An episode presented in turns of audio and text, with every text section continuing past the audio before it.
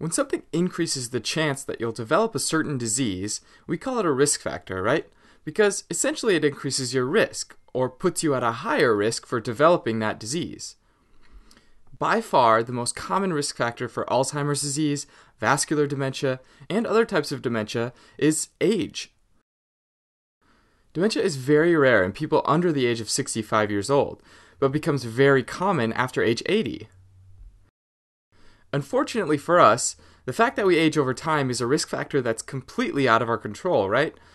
Even more unfortunately, the reason as to why this risk of developing dementia increases as we get older is mostly unknown. And another risk factor that tends to be mostly out of our control is family history.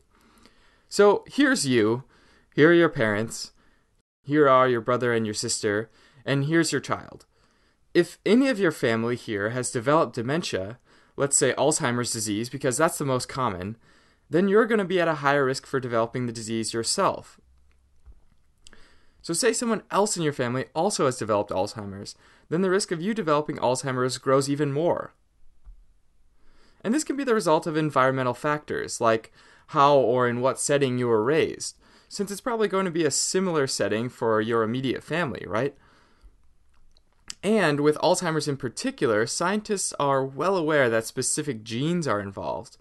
Even further, Alzheimer's disease has both what we call risk genes and deterministic genes. Now, risk genes are defined just like a risk factor. If you have this specific risk gene, then you're going to be more likely to develop the certain disease.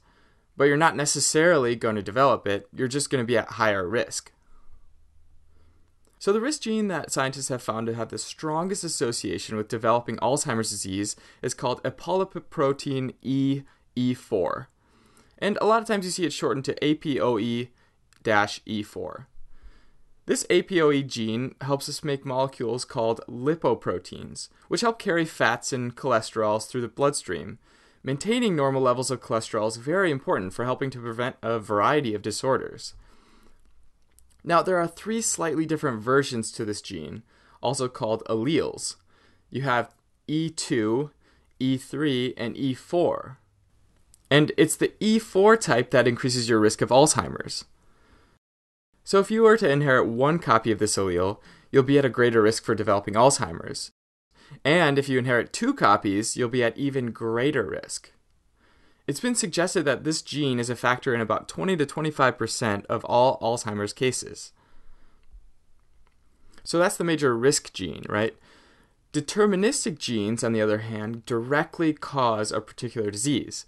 In other words, it determines that the disease will be present and essentially guarantees that anyone that inherits it will develop the disorder. As applied to Alzheimer's disease, this is called familial Alzheimer's, or sometimes early onset Alzheimer's, as it can often happen before age 65.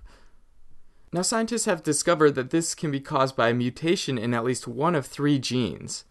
You could have a mutation in amyloid precursor protein, or APP, presenilin 1, or PS1, or presenilin 2, or PS2. When any of these genes are mutated or altered, large amounts of amyloid plaques tend to build up, and these are a major component of Alzheimer's disease, right? Fortunately, though, familial or early onset Alzheimer's resulting from a deterministic gene is very rare. And there's also some evidence to suggest that those with Down syndrome have an increased risk for developing Alzheimer's disease because Down syndrome occurs when someone has an extra copy of chromosome 21 in every cell, which means that many of the genes in their cells have three copies instead of the usual two. And that includes the amyloid precursor protein gene. Although not still fully understood, it's thought that this extra gene might account for an increased production of amyloid plaques and therefore increase your risk for Alzheimer's disease. Now, some of the risk factors for dementia and Alzheimer's, however, are, in fact, in your control. Many experts are starting to reveal trends and clues that start to hint at other lifestyle and wellness choices that can have a significant influence on your risk of developing dementia. And one big, big risk is head trauma. And there's a very strong link that exists between head injury and dementia later on in life, especially when the trauma is repeated, like in high impact sports like football or soccer or when loss of consciousness is involved. With that said, protect your brain. It's really important. And another risk factor is actually heart trauma. Scientists and health professionals are continuing to see links between brain health and heart health. Many of the risk factors that lead to heart disease also apply to dementia. But why is that? Well, most types of heart disease, your heart gets less efficient at pumping blood, right?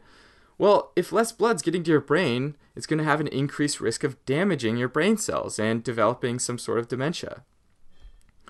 So things like poor diet and obesity, diabetes, smoking, and heavy alcohol use will increase your risk of both heart diseases and dementia. And if there's some sort of heart conditions that are already exist, like atherosclerosis or high blood pressure, your risk for dementia increases as well. That being said, protect your heart. It's also important.